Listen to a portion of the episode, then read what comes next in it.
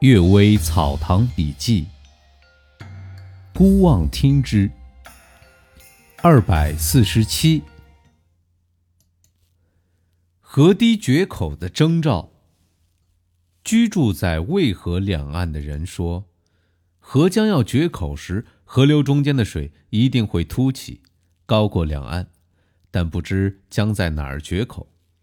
如果有棒槌鱼聚集在某个地方，则这个地方一两天之内必定绝口。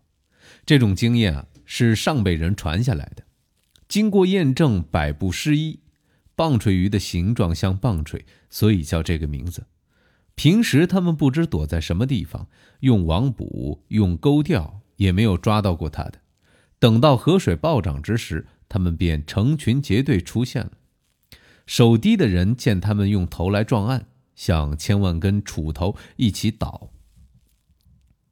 那堤顷刻之间就要决口，这难道？不是命运决定的吗？然而，古代圣君唐尧在位之时，也有洪水灾害，这是天命。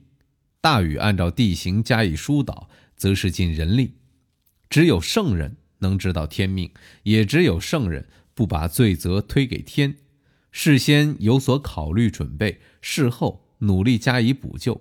虽然不能从根本上消除天灾的危害，也多少能挽回一些损失啊。倒酒受惩。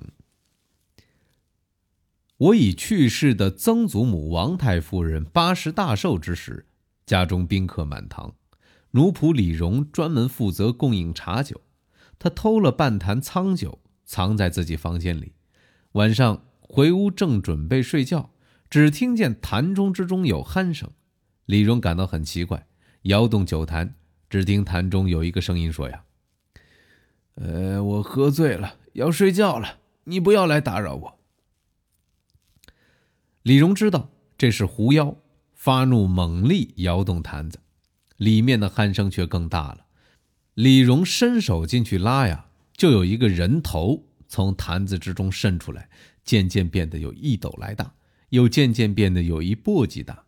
李荣有巴掌打他的脸，那头就一摇，带着坛子一起旋转，发出砰砰的声音，碰在一个大坛子上，酒坛碎了，酒啊一滴也没剩下。李荣急得跳脚大骂，只听屋梁之上有声音说：“呀，长孙无礼！”这长孙是李荣的小名儿。长孙无礼，只许你偷，就不许我偷吗？你既可惜你的酒，我也不生酒力，现在就还给你。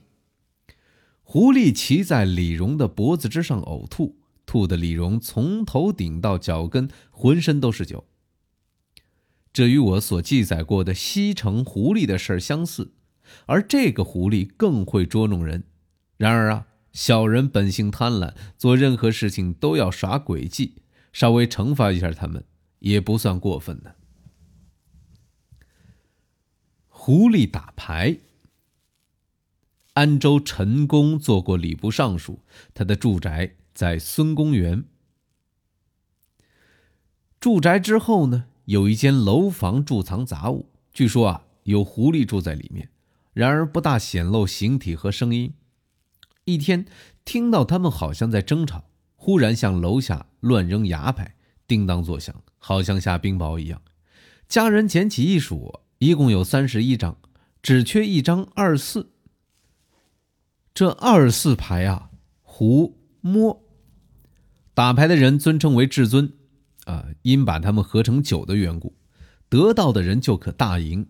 怀疑狐狸们就是为了争这两张牌，才发怒把牙牌扔下楼的。我小的时候呀，曾亲眼见过这事儿。杜甫曾大叫五白。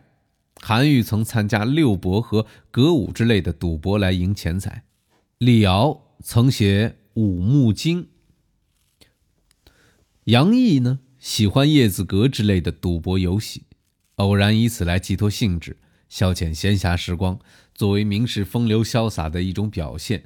古今名人往往不免喜欢这类东西，一只狐狸也跟着染上了这种嗜好。不过我这个人啊，天性迂腐。总还是认为这不是一种高雅的游戏啊。射尸术。蒋士权说呀，有一位客人应朋友的邀请去游湖，到了那儿，只见船很华丽，船上有歌舞表演，并有红衣美女为客人劝酒。这客人仔细一看，竟是自己的妻子模样。这里离家两千里，不知他是怎么流落到这儿。客人担心招致羞辱，所以闭口不敢出声。而那女人则像不认识他的样子，没有害怕的意思，也没有惭愧的意思，在那儿啊，调整乐器，弹曲子，扬起衣袖，饮酒，显得非常自在。只是声音不像，而且客人的妻子笑的时候有遮住嘴的习惯，而这个歌妓啊却不这样，这一点也不相同。但是呢，客人的妻子右臂之上有一粒粟米大的红痣。这歌妓有一模一样，客人大惑不解，草草饮过酒，便回住处整理行装，打算回家。就在这时，收到家中来信，说他妻子半年前已经死了。客人怀疑那天在船上见到的是鬼，也就不去查问。他的亲友们见他神情有些不正常，私下里再三询问，才知道是怎么回事都认为啊。这是两个女人的相貌偶尔相同而已。后来听说一个行踪不定的人经常在江苏、浙江一带来往，人们从没见他去拜见有钱有势的人以求赏赐，也不见他有什么朋友来往，也不见他做什么生意，只是携带几个小妾闭门不出，或者有时叫出一两个女人交给媒婆卖掉。人们都以为这是个贩卖妇女的人贩子。与别人不相干，所以没有人去问。有一天，这人显得慌慌张张、急急忙忙，订了船赶往天目山，求有道行的和尚做道场。这和尚见他写的祷告文语十分含糊，不知他究竟是为什么事要做这道场。只见文中有：“本是佛祖后裔，自然应恳求佛祖保佑。”希望靠佛祖慈悲的庇护，我能免遭雷神的轰击之类的话。怀疑呀，他另有别的缘故，于是退还了他送上的钱物，拒绝为他做道场。这人回到中途，果然被雷击而死。后来跟随他的人稍稍把真相泄露出来，说呀，这人从一个红衣喇嘛那儿学到一种怪异的法术。能够通过念咒语摄取心脏的女子尸体，又能摄取妖狐和淫鬼来附在女尸身上复生，用它们来陪伴自己睡觉。如果又得到新的，便把旧的转卖给人，赚了大量的钱。因为他梦见神灵斥责，说他作恶太多，已到末日，应遭上天的惩罚，所以才到佛寺去忏悔，想免遭雷击。没想到啊，已经不可能了。这位客人的妻子估计就是被这个人摄取的。理藩院尚书刘公也说呀，这红教喇嘛确实有摄取妇女的妖术，所以黄教的人斥责他们是妖魔。哎，今天最后一个故事，盗墓是报应。我的外祖公。安公是我前一个母亲安泰夫人的父亲。他去世之时啊，家里还很富裕，几个舅舅用很多金银珠宝给他陪葬。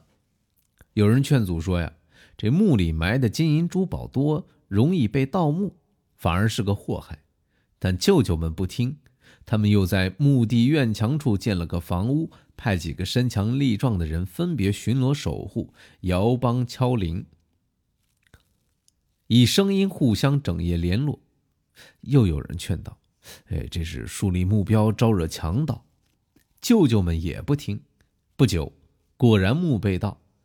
原来盗墓的人趁守墓人白天睡觉之时，穿着绿色的蓑衣跳过墙，藏在青草里，所以没有被发觉。